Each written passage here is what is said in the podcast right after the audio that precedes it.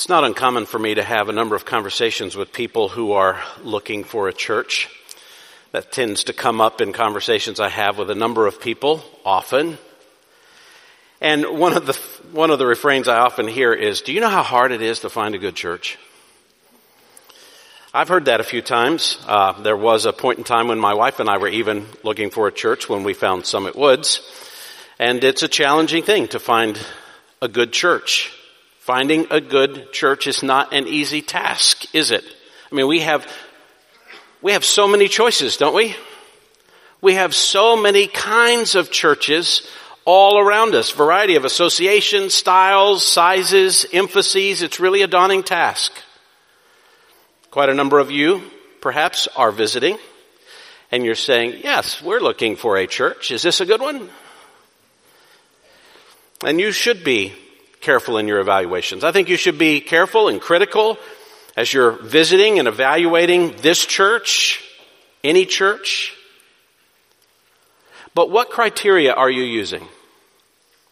What is the criteria in your, in your mind that you're using to evaluate whether a church is a good church or not?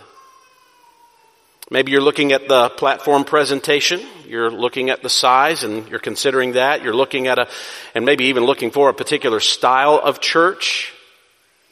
You're looking at the variety of emphases that might go on in a particular common, uh, church ministry. Maybe you're wondering if the church really accommodates the culture or not. What you need to keep asking yourself as you're thinking through the criteria for finding a church is, would the criteria that I'm using to determine a church actually guarantee a spiritually effective church, or would it even guarantee a spiritually legitimate church? Now maybe you have a different set of criteria.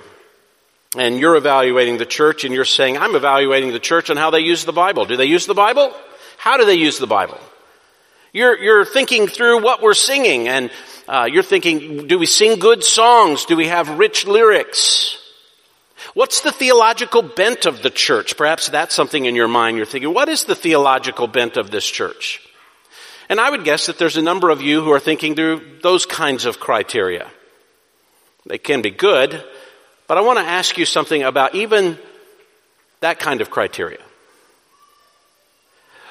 Would these elements actually guarantee that you have found a legitimate gospel ministry or that you're hearing a legitimate spiritual leader?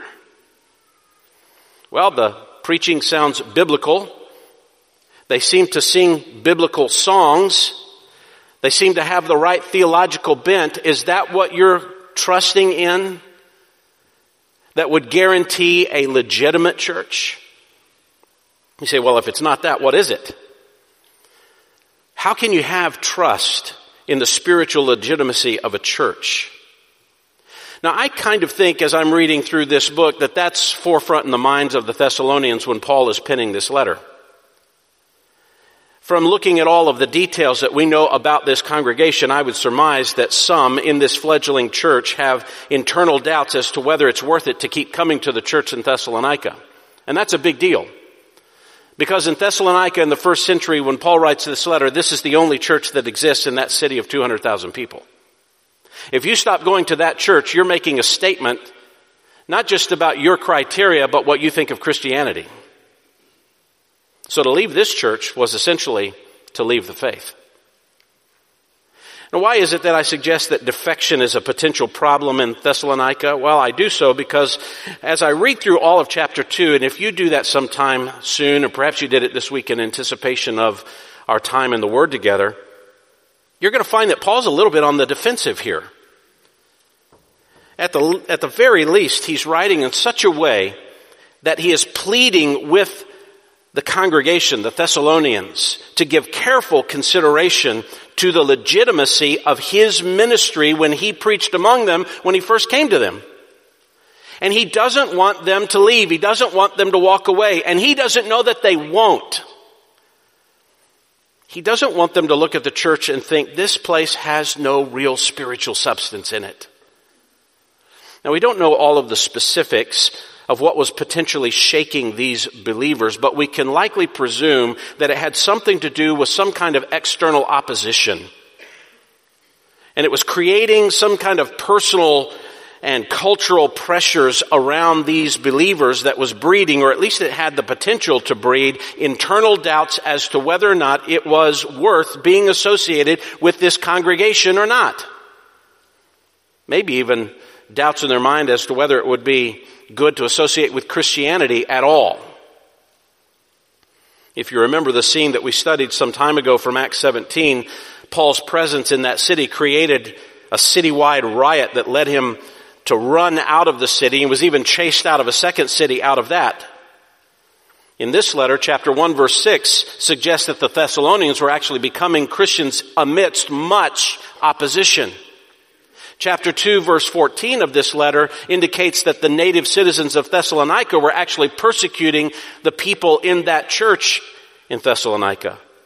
And in chapter 3, Paul even expresses his concern that they're even going to stay in the faith. He doesn't know. That's why he had to send Timothy to find out if all of his efforts when he ministered to that place were actually in vain or not. He didn't know. External pressures are creating potential or even real inward doubts about whether Paul's ministry is a spiritually legitimate one or not. So when we come to chapter 2 in our ongoing study, we find Paul defending the spiritual legitimacy of his gospel ministry, especially in the first 12 verses. This is Paul defending his ministry. And he wants them to see this is a legitimate ministry and you know it is a legitimate ministry. In fact, he repeats that phrase, as you know, multiple times. Do you see it in verse 1? For you yourselves know even verse 2, after we had already suffered and been mistreated in Philippi, as you know, you know what was going on in us. You know why we came to you. You know what kind of opposition we had. You know it. Verse 9, for you recall, brethren, our labor and hardship. This is what you know about me. Verse 10, you are witnesses of how devoutly and uprightly and blamelessly we behaved. Verse 11, just as you know how we were exhorting and encouraging. This church knows a lot about Paul. They know about his ministry and he appeals to that personal investment of his life in that congregation so that they wouldn't run away. In fact, every time he makes an appeal to what they know about him, he's essentially saying, I want you to evaluate it again. I want you to think again. Why is this ministry a legitimate ministry? You know it is, but think on it again. Rehearse it again and again and again. And I would suggest to you, my friends, that, that that's important for us when, whatever church we're in, however long we're in that church, just keep bringing to mind again and again what is it that makes for a spiritually legitimate church and ministry? What makes it spiritually effective? Now what Paul emphasizes, we've already noted in chapter 1 because he's going to do it again here in chapter 2. He emphasizes, when he talks about the legitimacy of his ministry, he emphasizes his preaching ministry. That's what he emphasizes. You, he began that conversation back in chapter 1, verse 5. Our gospel did not come to you in word only. He's talking about his preaching ministry when he first came to them.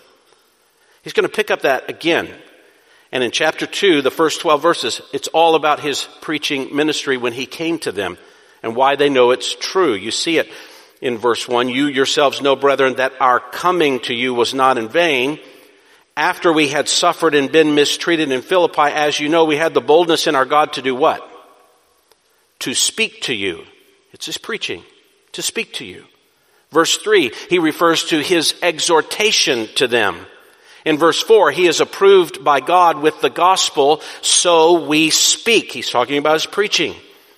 Verse 8, we imparted to you the gospel of God. That's his preaching ministry. Verse 11, you know how we were exhorting and encouraging you. He's talking about his preaching ministry, but not just his preaching ministry. As we will see throughout this chapter, they're not merely to evaluate his sermons, They're actually called to evaluate the atmosphere of his life along with his sermons. Also that they would remember they were exposed to a legitimate leader, a legitimate preacher of the gospel. So don't shrink away from that gospel. You shrink away from this, you don't have anything left of spiritual legitimacy. So that brings us to ask and answer the question, what is it then that we should be evaluating for a ministry that is spiritually legitimate or even a leader who has spiritual legitimacy? Now I'm going to outline for us what the next number of weeks will look like in our study together. I know some of you are going to see a slide and you're going to think, I've got to get every word down. Don't feel that you need to do that. You'll still be able to sleep tonight if you don't get all this down, I promise. But let me just go through what we're going to see in the first 12 verses here. There's four different elements that we're going to consider when evaluating the spiritual legitimacy of a church or even the legitimacy of a leader. Just four different elements of spiritual legitimacy to evaluate. This would be good for you to, to write down as we walk through all of these and eventually use as a criteria. Is this how I'm thinking about church? Is this how I'm thinking about what is spiritually true and faithful? Well, what are these elements? I'm just going to throw them up and then week after week we're going to unpack these. Verses 1 to 4, you should evaluate the presentation, the presentation of those who deliver God's Word. We'll talk about more of what that means in a moment. But the presentation, how do they bring the Word to you? How do they present it to you? And I'm not talking just about pulpit presence and style and mannerisms. We'll unpack this more. How are they bringing the word to you, presenting it to you? Verses 5 to 8, you should evaluate the motivations of those who preach God's word. You say, evaluate the motivations. How can I know your motives? Well, as he lives among you, you'll be able to see his motivations. As the elders of the church live among you, you'll be able to begin to discern what drives them and motivates them to do ministry. It will come out. The longer they're with you, the longer you live with them, the more you see. Verses 9 to 10, you should evaluate the lifestyle of those who teach God's Word. How do they live with you? What does the consistent lifestyle of their behavior look like? Last, evaluate the application from those who bring God's Word. How do they take the Bible and apply it to the life of the church? How do they apply the Bible to the life of the church? It's one thing to have an effective preaching ministry, but that only goes so far, right? You have to be able to apply the Bible to the actual details of the members in the congregation as they're living out their life. How do you do that? And these evaluations, Paul says, you know them. You know all about them because you know me. I was with you and friends, he was with them for no longer than, the, the longest we could surmise is that he was with them about three months. But he lived every day with them and in such a way that they would know so much of his life, his motives, his lifestyle, his behavior, how he applied the word that they knew that his life and ministry were spiritually legitimate. It's great evaluations here to determine what makes up an effective church and a legitimate ministry. Well, this morning we're going to focus on the first element to consider in evaluating the spiritual legitimacy of a ministry and its ministers and we're going to look at the first four verses, and it concentrates on how, if you looked at it from Paul's perspective, how he presented the gospel to the Thessalonians. How did he bring it to them? How did he present it to them? So that they would have confidence, so that they would know this is really spiritually true and faithful. So what are the areas of presentation that we should look at and we should consider when we're evaluating if a ministry is legitimate? Well, this morning we're going to look at three. Three areas to assess in the presentation of the gospel to a church. Three areas to assess the presentation of God's word in evaluating the legitimacy, the spiritual legitimacy of a ministry or even a minister. Three different areas. Let's start with the first one that's found in verse 1. First area to assess. Is the word presented with spiritual substance? Is the word presented with spiritual substance. Look at that opening phrase. For you yourselves know, brethren, that our coming to you was not in vain. In other words, you know that there was some substance to this presentation of the gospel to you. And you know it. It wasn't hidden. Paul reminds him, I lived among you so significantly that my life and my preaching were completely intertwined with one another. To listen to Paul preach was to know how he lived. To look at his life is to hear how he preached. I mean, he didn't have much more to say outside of his sermons because they reflected how he lived. He lived with the flock, among the people. He didn't merely speak to them on Sunday. He lived among them all week in the most visible and open ways. His home was open, his heart was visible, his life was intertwined with their lives. So much so that he could appeal to the depths of what they knew about him as confirmation of the legitimacy of his preaching. And notice what they knew about him specifically, that our coming, when we came to you and we preached to you, we presented the gospel to you, our coming was not in vain. It was not in vain. When he came, as it's recorded in Acts chapter 17, when the church was founded and they first embraced the gospel, and he spent about three months of time, day in and day out with them, that investment of ministry, they knew that his time with them was not in vain. Now what does he mean by that? What does he mean by it was not in vain? Well, there's a number of ways you could take that term that's used in the Greek New Testament and, and understand it. You could read it to say it was not without results. In fact, one, one Bible actually says that. One Bible translation actually uses that. It was not without results. And obviously there were results. I mean, we just looked at that in the last chapter and, and this is actually connected to that. You see the, the word for all of this is connected to what he's rehearsed about how this church responded to the word when he preached to them. So there were results. But more than likely, this is not referring to the results that he saw from his preaching.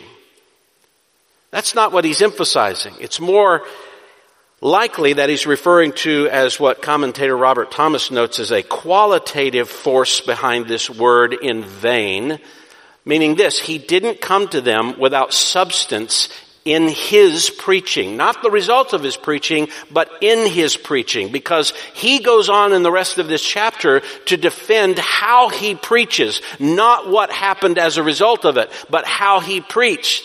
So you know that when I preached among you, there was an atmosphere around me in my life of substance. In other words, Paul was not an empty suit.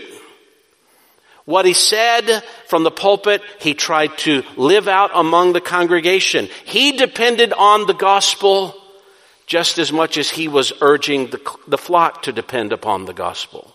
And they got to see that. This isn't a statement that he was just digging deep into the substance of the content of the Bible, though I'm sure he was. But his coming, his teaching, his living with them was of legitimate spiritual substance. In fact, there's something interesting here if you, if you pull it out and you were to look into the original of this, the, just the, the verb there was not is in what we call in Greek the perfect tense, which is fascinating to me as I study this. I know I'm going to geek out here a little bit on you, but it's really fascinating. The perfect tense says something started in the past and it keeps coming up and it continues up to this very moment that I'm writing you. What does that mean? When I came and preached to you, I had such, substance that that substance of my life and ministry is still lingering among you right now and you know it. That's a pretty powerful ministry, isn't it? That it just keeps going. He's not been with them for some time. They don't even know how he's doing necessarily in detail. He's gone. But his life was of such substance that it lingers on with them even to this very moment. Now, how do we know that he had such a ministry and life and preaching of spiritual substance? Well, likely verse 1 here is a general statement, and verses 2 through 12 are going to unpack what that substance is. You know that we didn't come to you in vain, and the next word in verse 2 is but after we had suffered and he starts unpacking what that substance in his life and ministry consisted of. So the rest of the chapter essentially is going to show what the spiritual substance is. This is so necessary for us in local church ministry to think of. What I say or any elder says from this pulpit, what any person who comes up here and opens the Word of God and begins to teach us from the pulpit, what we teach in a classroom, what we instruct even in the counseling room, should be the same thing that we ourselves are living in, depending on. Whatever I'm preaching to you has to govern me too. Preaching, teaching, shepherding, discipling, leading is not how I make a living. It is living. It is life. It is what our life should consist of. And so, I'm burdened by this. I'm challenged by this to live with you in such a way that you can actually see me depending on the message of the gospel that I'm urging you to depend on as well. That I'm personally applying the scriptures to my own heart, not just yelling at you on Sunday. That I'm governing my behavior and my thinking by that message, that I can be confronted by that same message and respond the way I think you should respond if you were confronted by this message. Now, this is not to suggest that a pastor can't sin or struggle or even have seasons of intense challenge with sin or doubts and fears. I, I hope that's not the case. I was reading a humorous note by Philip Ryken this week, and he was talking about the perfect pastor. You know the perfect pastor? You don't? Dan knows me as he knows. So if you had one, here's what he would look like. Perfect pastor. He condemns sin, but never upsets anyone. He works from 8 a.m. until midnight, and he's also the janitor. He makes $60 a week and gives about $50 a week to the poor. He is 28 years old and has been preaching for 30 years. The perfect pastor smiles all the time with a straight face because he has a sense of humor that keeps him seriously dedicated to his work. He spends all his time evangelizing the unchurched and is always in his office when needed. Yeah, that's the perfect pastor, isn't it? No, we know that's unrealistic. We know that's unrealistic. We know that preachers sin. They're, they're just like you. They're, they're, human beings under the curse, under the fall, and we struggle and we get frustrated and we have the, the same challenges that you have. The issue isn't do you have a guy in front of you who doesn't struggle? The issue is, is he fighting? The issue is, is he taking the very word and with you trying to work through that so that he becomes more like the Lord as well? That's the issue. But how significant would it be for you to see and to have a life lived alongside elders in your church who struggle with sin and they labor to teach the word and apply it to their heart and you get to see it. And you see them depending on the word that they preach and teach to you and even counsel to you. You see it in them and you see them overcoming their sinful challenges and you watch them struggle through tears and issues at home and with the flock and you get to be a part of that and you watch that happen, would you have greater confidence in the gospel if you could watch that take place? Would that not be a sign of spiritual substance in a ministry?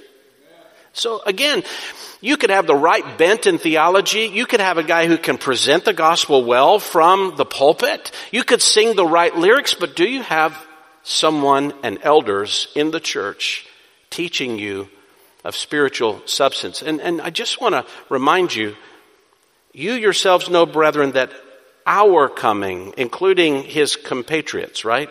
Silas and Timothy, they all lived this way. As the elders of our church should live this way. And the deacons of our church should live this way. And the Sunday school teachers, the equipping class teachers of our church should live this way together together. A life of substance is a life of applying the word to the details of life. And if you could live close enough to that to see it and to hear it, it would begin to validate the legitimacy, the spiritual legitimacy of a ministry. Well, let's look at a second area to assess the presentation of God's Word in evaluating if a leader or even a ministry is spiritually legitimate. Secondly, it's found in verse 2. Is the Word presented with Godward conviction? Is the Word presented with Godward conviction? Here's where we start seeing the substance of Paul's life and ministry. In verse 2, but it wasn't in vain. It wasn't empty. It had substance. But after we had already suffered and been mistreated in Philippi, as you know, we had the boldness in our God to speak to you the gospel of God amidst much opposition. They, they knew what happened to Paul before he arrived on the scene in the city of Thessalonica.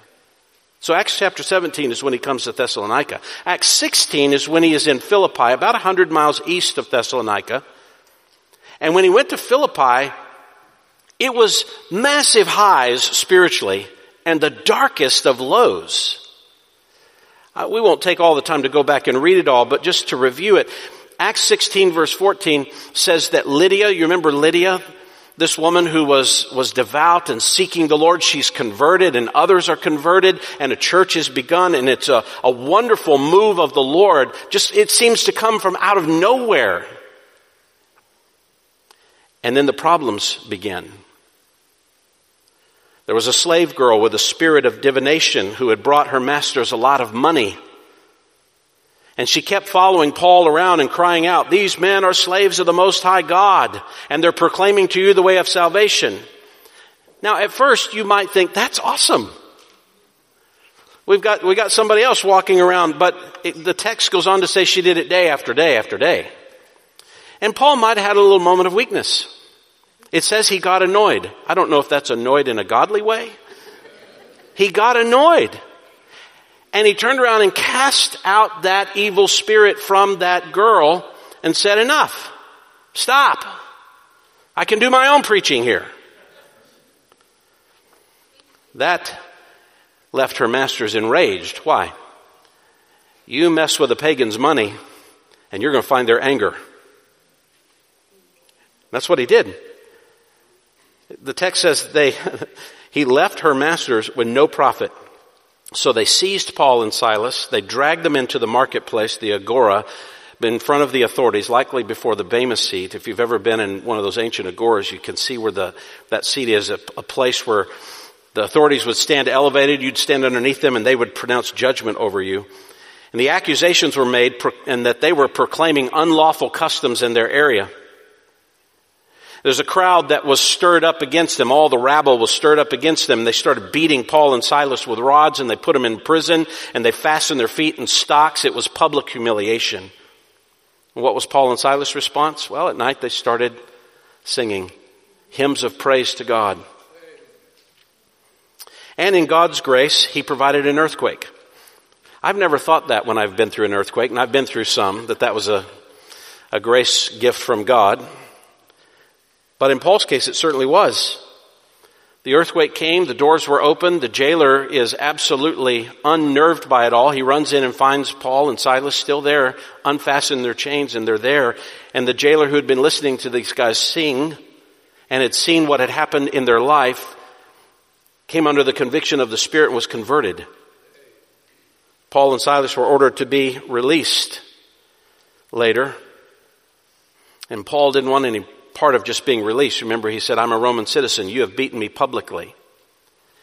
And what he meant by that, one commentator said this, thus witnessed and endorsed by a sizable proportion of the Philippian populace, including a substantial number of fellow Romans, their degradation could not have been more complete uncontested, the shame of their beating and bonds would henceforth obtrude upon all social relations in Philippi. In other words, what they went through in such public humiliation left them where no one in the city would have anything to do with them.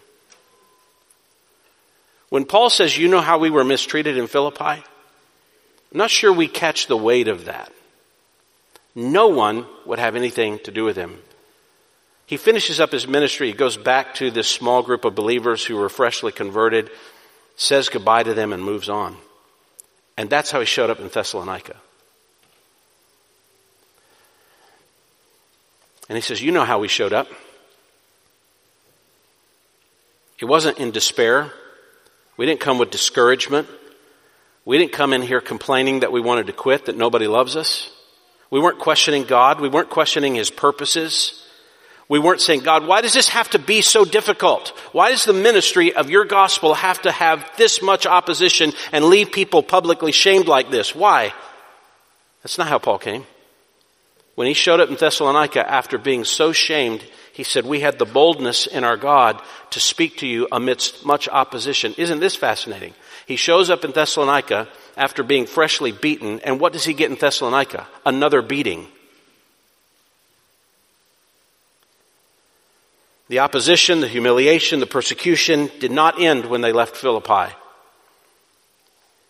And he got to see the supernatural work of God convert more people, and another church started. But we had much opposition, he says. That's a strong word. It's the word agon, from which we get in English agony.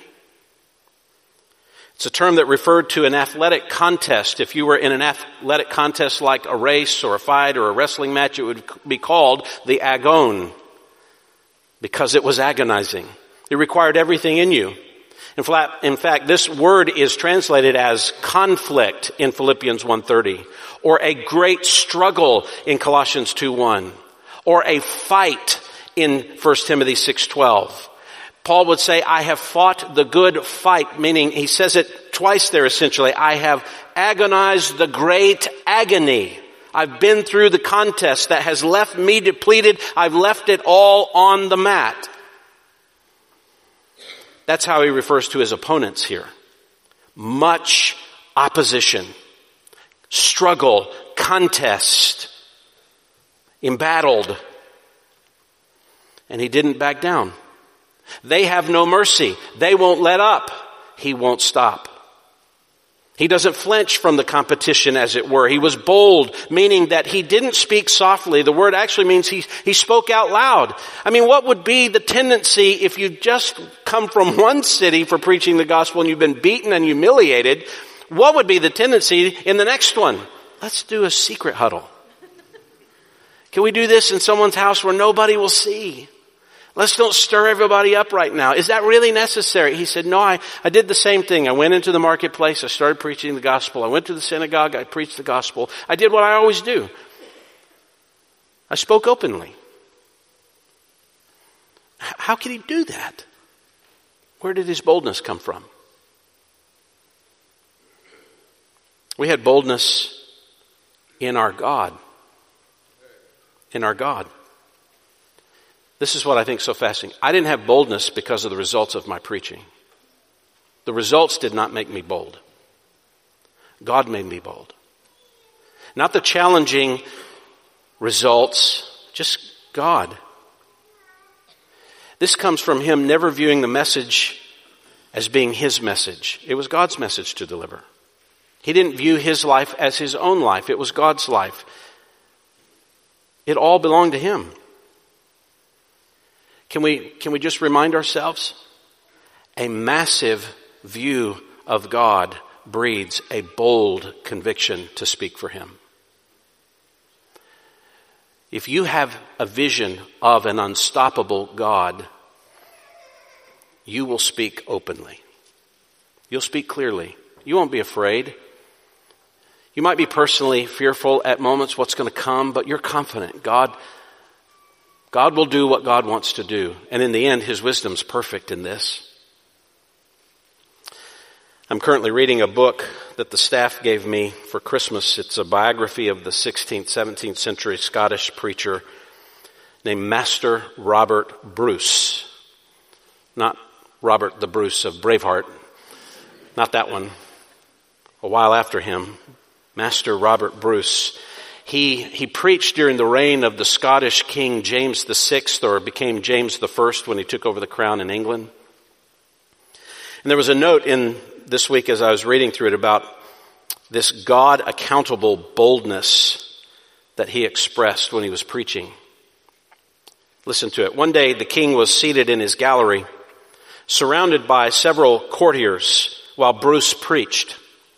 James, referring to the king, was notoriously rude during the divine service. And on this occasion, he began, as frequently happened, to talk to those about him while the sermon proceeded. Bruce paused, and the king fell silent. But upon the minister's resuming, he was guilty of a second interruption, which was checked in the same way. A third time, the king offended, whereupon Bruce turned to him and spoke. It is said to have been an expression, Bruce said, of the wisest kings. When the lion roars, all the beasts of the field are quiet.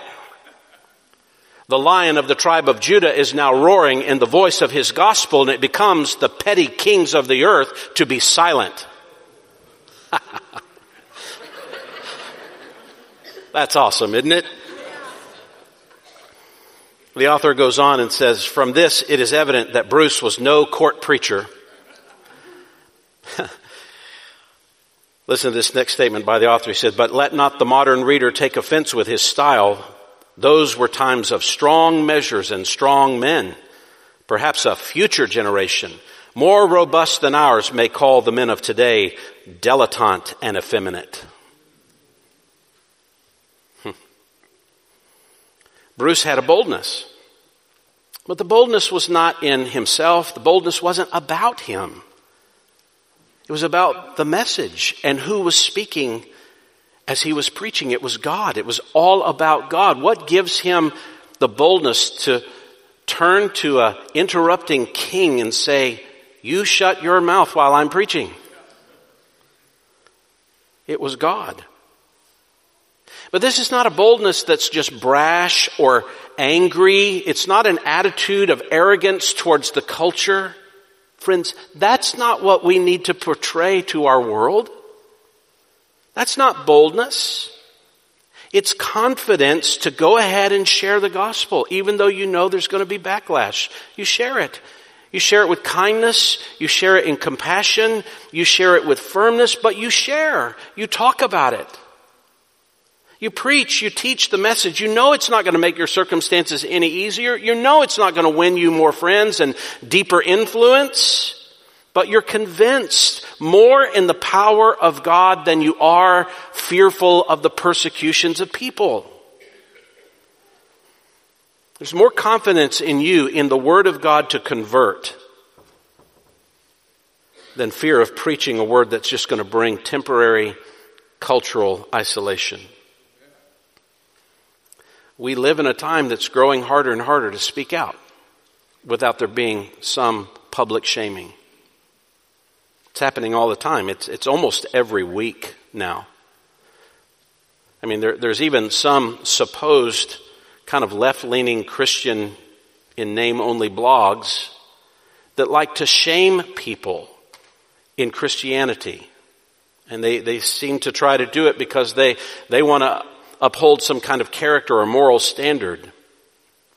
I think they just want to make money, it seems. Think about this. If you could see a life that had experienced hardship and opposition because of a persistent teaching of the gospel. And that hardship never really softened or silenced the teacher. And the conviction in the teacher, in the power of the message caused him to keep investing his entire life in a people he was being persecuted for serving. Would you say that's true spiritual legitimacy? That's genuine. There's something to this you would begin to see the true and lasting value of the gospel, convinced yourself in the power of God and its legitimacy. That's a sign of significant spiritual substance. Let's finish with a third and final area to assess the presentation of God's Word in evaluating its legitimacy. Just a third this is a, this is a full one too. Ask this question. Is the word presented from divine accountability? Is the word presented from divine accountability? Here's another indicator of true spiritual substance in the preacher. Is the word presented from divine accountability. So how do you know if someone sees themselves as accountable to God? Well, look at verse 3. For our exhortation does not come from error or impurity or by way of deceit, but just as we have been approved by God to be entrusted with the gospel, so we speak. Not as pleasing men, but God who examines our hearts. There's a sense of divine accountability Paul has there. Now, I want you to see four different descriptions here of this kind of presenting the gospel message in a divinely accountable way. What's the marks of divine accountability in a preacher? In how he speaks and how he lives?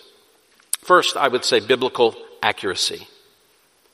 Biblical accuracy. Our exhortation does not come from error.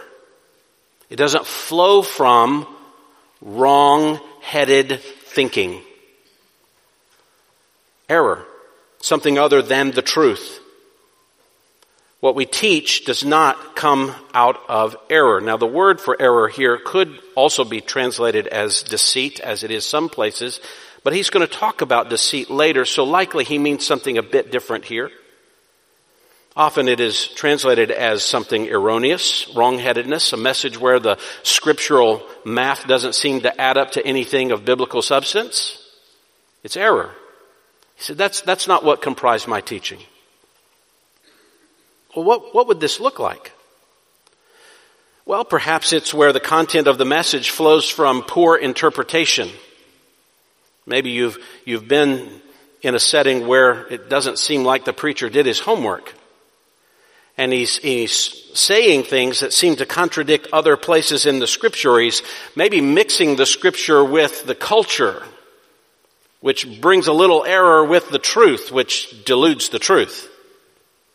Or maybe he's mixing it with another religion, which has happened all throughout church history. It's happened all throughout biblical history where we take what God says and we mix, mix it with what the culture wants, even religiously, and we come up with a new religion eventually. Think about this with Paul in this society where he was in Thessalonica. This was a city who had wonderful relationships with Rome. Remember, they hadn't paid taxes for like a hundred years because of the relationship they had with Rome. But the imperial cult, where Caesar was seen as God, was dominant in this culture. And here comes Paul into this city that's filled with all kinds of gods. It's a pluralistic city. There's so many gods all over the place. And he's saying, no, there's just one. Now, if, if you wanted to slide in, you could say, well, listen, let's, let's at least get this God into the picture of the many gods. I actually had a missionary from India once in our church, not this one, thankfully, but long ago, stand up in front of the congregation and would tell us, and it was a, a Southern Baptist. There we go. That's distracting, isn't it? Preach among with boldness despite the bug. So I had a missionary who was preaching and suggested that in Hinduism, the way to reach the Hindus is to just get Jesus to be one of the many gods. And, and, and I, I'm sitting at the back thinking, what did he just say? Get him to be one of the many gods. Right, just get him to be one of the many gods and then eventually we'll keep talking about this Jesus so they begin to see the real Jesus and they'll say, ah, he's the best of all the gods. It was hard to have lunch with that friend afterwards without bringing all of that up and asking about that issue. And I, I, had to. And I said, is that really? I said, that's not the gospel. That's kind of like Paul. Wouldn't it be easy? Slip God in as one of the gods, so not to create a stir, but he didn't do that. He, he confronted the whole cultural system. I, he couldn't preach from error. It's, it's, it's like the idea behind Paul's comments in 2 Timothy 2, 14. And he says, remind them of these things. Solemnly charge them in the presence of God not to wrangle about words, which is useless and leads to the ruin of the hearers, but be diligent to present yourself approved to God as a workman who does not need to be ashamed, accurately handling the word of truth. And avoid worldly and empty chatter for it will lead to further ungodliness and their talk will spread like gangrene and among them are Hymenaeus and Philetus. And they say the resurrection's already happened. That's error. You have to be diligent to make sure you're understanding the word and you're actually even calling out some who are teaching error and saying that's not the way of God. You can't preach from error. It has to be biblically accurate. Paul would tell Timothy in 1 Timothy 4, 15, take pains with these things. Be absorbed in them so that your progress will be evident to all. Pay close attention to yourself and your teaching. Persevere in these things because as you do this, you will ensure salvation for yourself and for those who hear you. What's the cost if we introduce error in our preaching? Even if it means we won't have to put up with so much opposition in the culture, just to soften the message, change it a little bit. What if people start believing in the wrong God? Where does that end?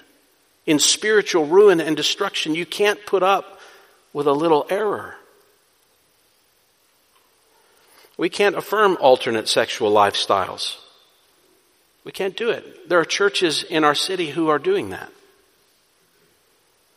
It's large churches the largest church in our, in our Kansas City area affirms alternate sexual lifestyles because they've rejected the inerrancy of the scripture. Outright, in public, in writing.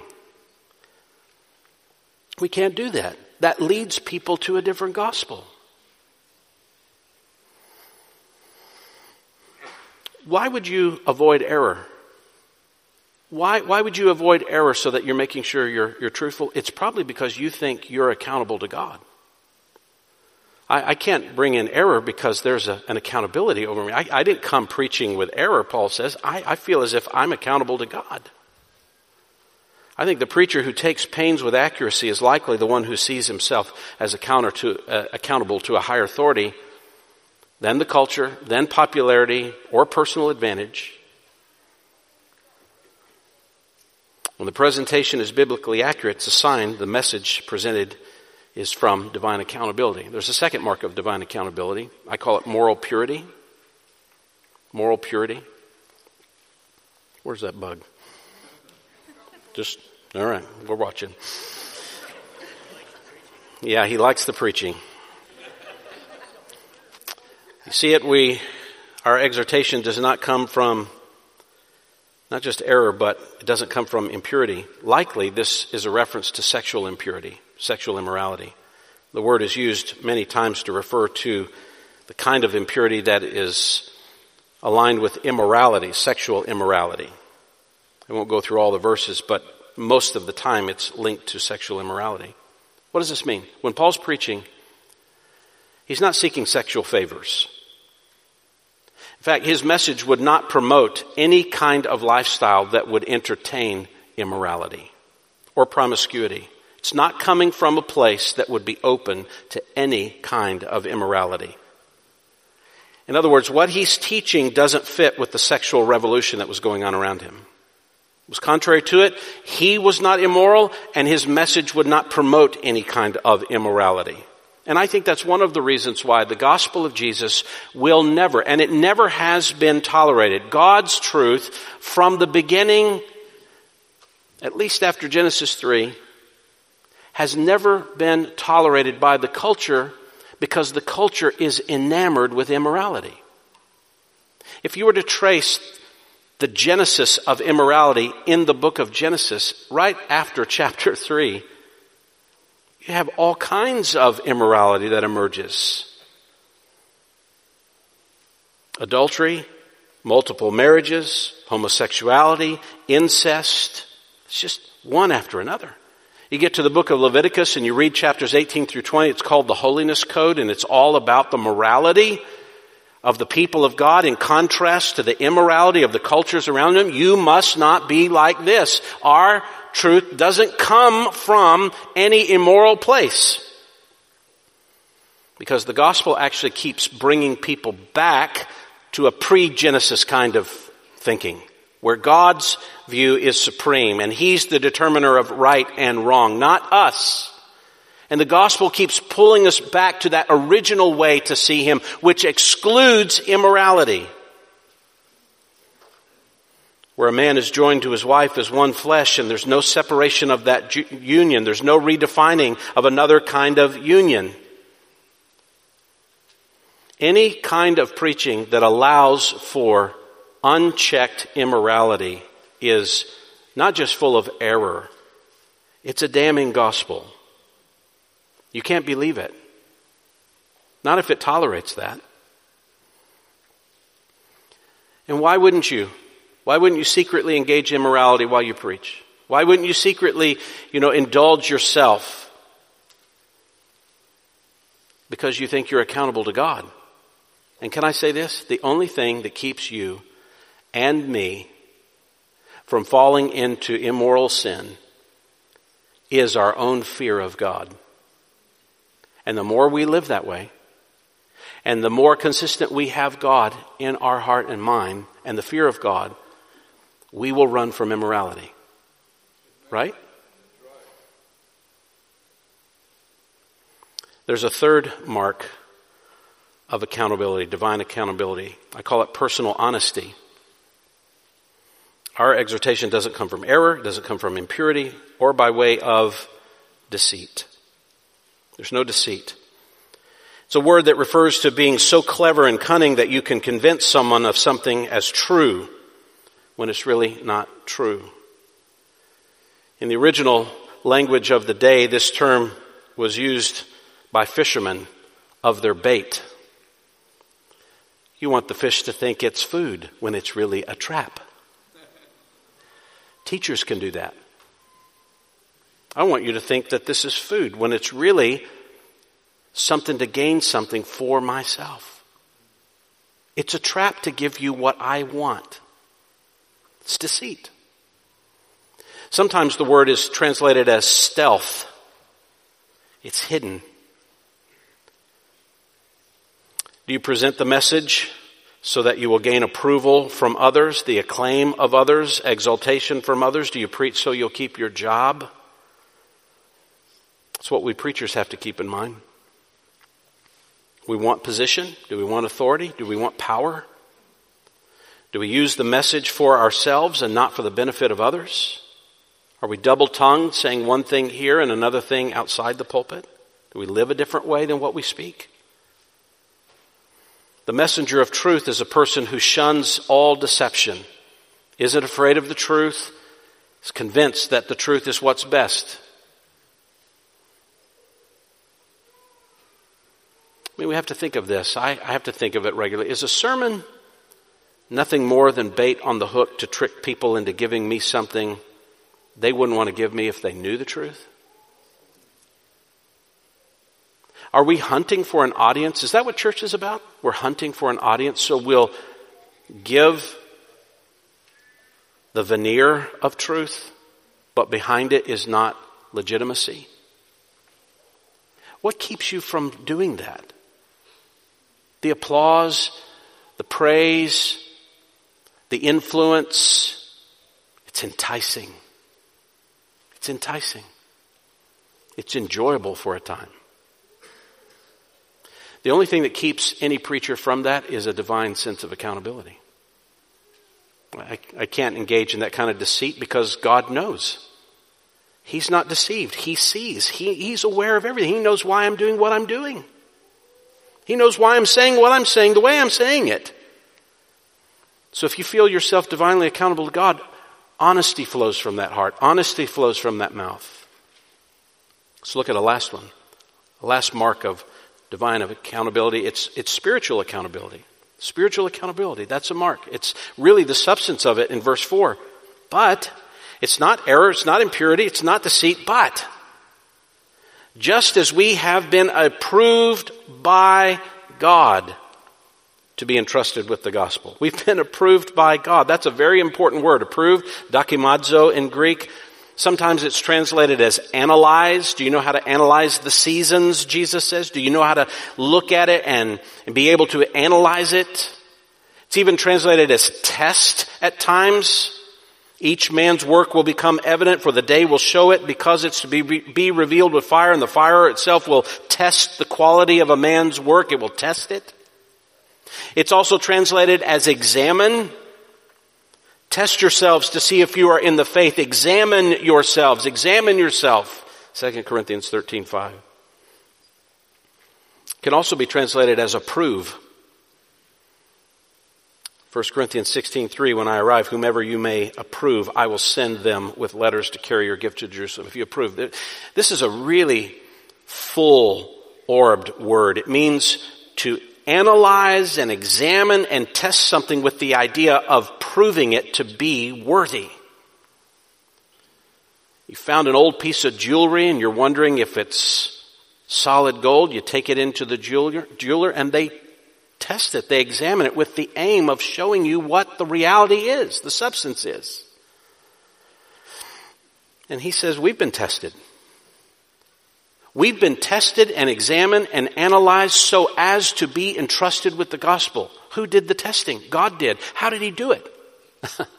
How does he test us? Trial? Pressure? Expectations? Demands? Are you can you be trusted with this? Can you be shown to be worthy to handle the gospel? And Paul says we have been. We've been approved by God, not, not just by the churches. God has been testing us and showing us to be approved, approved so that we're entrusted with the gospel. It's a stewardship for us. I'm held accountable to him for what isn't mine. He's going to say, I gave you the gospel. What did you do with it? We've been entrusted with the gospel. And then it's really fascinating where he goes with this. So we speak. If God has been testing and approving, then I speak as if he's the tester and the one appro- who approves. So we speak, not as pleasing men. What does he mean by that? Because a week ago, I was in Kansas preaching in another church and I preached this passage.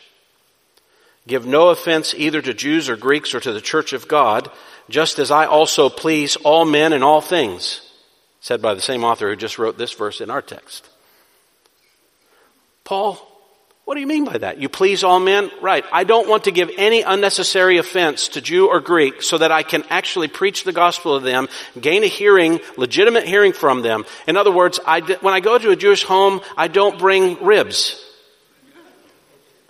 and say, hey, I'd like to share the gospel with you. That's unnecessary.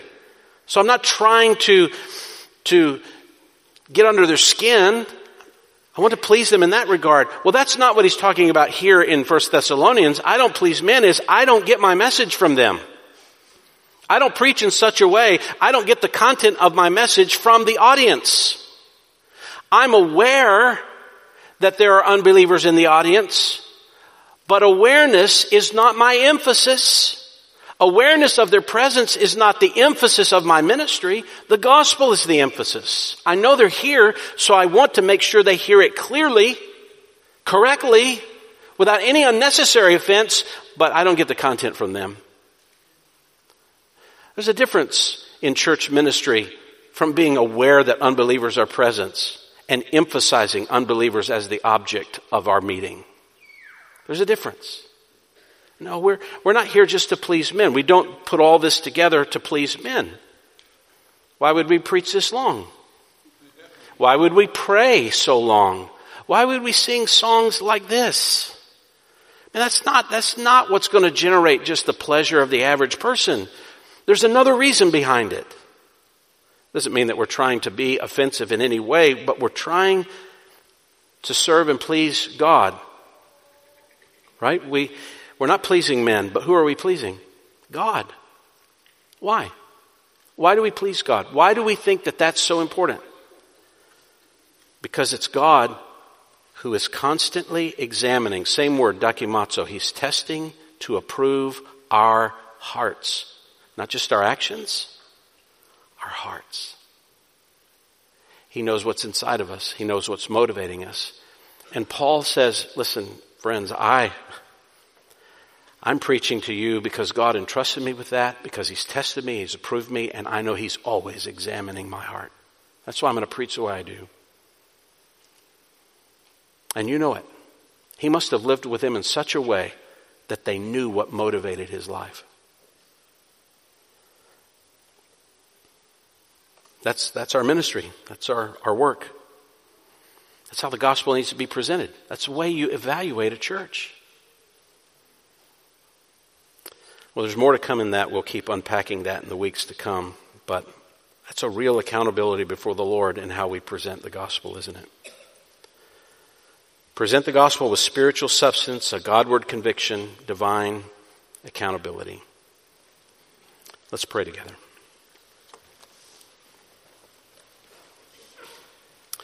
Father, how we thank you for this time where we could enjoy studying the Word, being exposed to it, challenged by it, evaluating our own hearts under the spotlight of Scripture. I, I, do pray, Father, that you would help us all to be humble before you, knowing that you are the one who examines our heart. You know where we are. You know what's going on in our soul, even at this very moment. We hide it from others, but you, you're very aware. We may not even be trying to hide it from others. We might be demonstrating a life that is not in concert with you. So I pray for divine conviction that we would live for you, not for ourselves, not for our self-promotion, that we would, we would desire a congregation that wants to live under you and your spotlight, your examination, and thus your pleasure. Help us as we are constantly evaluating the legitimacy, the spiritual legitimacy of our own ministry together. And we pray that we would find ourselves approved by you because Christ is the object. Jesus is the aim. His work on the cross is what we want people to see and be exposed to. We want the unsaved world to see that the forgiveness of sins is the, the major issue of their life in all the challenges they're facing. Sin and its presence and its enslaving nature is the issue. And Christ is the only liberator. So we pray for wisdom in what needs to change and how to respond and even how to affirm the ministry that you've entrusted to us. Father, as we approach the Lord's table now, and we remind ourselves of what you have done for us. In a fresh way, remind us no person in this room is inherently worthy to take of this. But all who are in Christ are viewed as worthy to take it, not because of our actions, but because of the divine work of Christ, absorbing your wrath on the cross, applying salvation and righteousness to our standing before you. Converting our soul that we love, so that we would love truth and be transformed in our behavior. I pray that as we take of the table, we will display who the body of Christ is, and we will do that in a spiritually legitimate way, with truth, under the work of your word in our hearts. We pray for this in Jesus' name. Amen. I'm going to ask the men to come forward as we prepare for the table.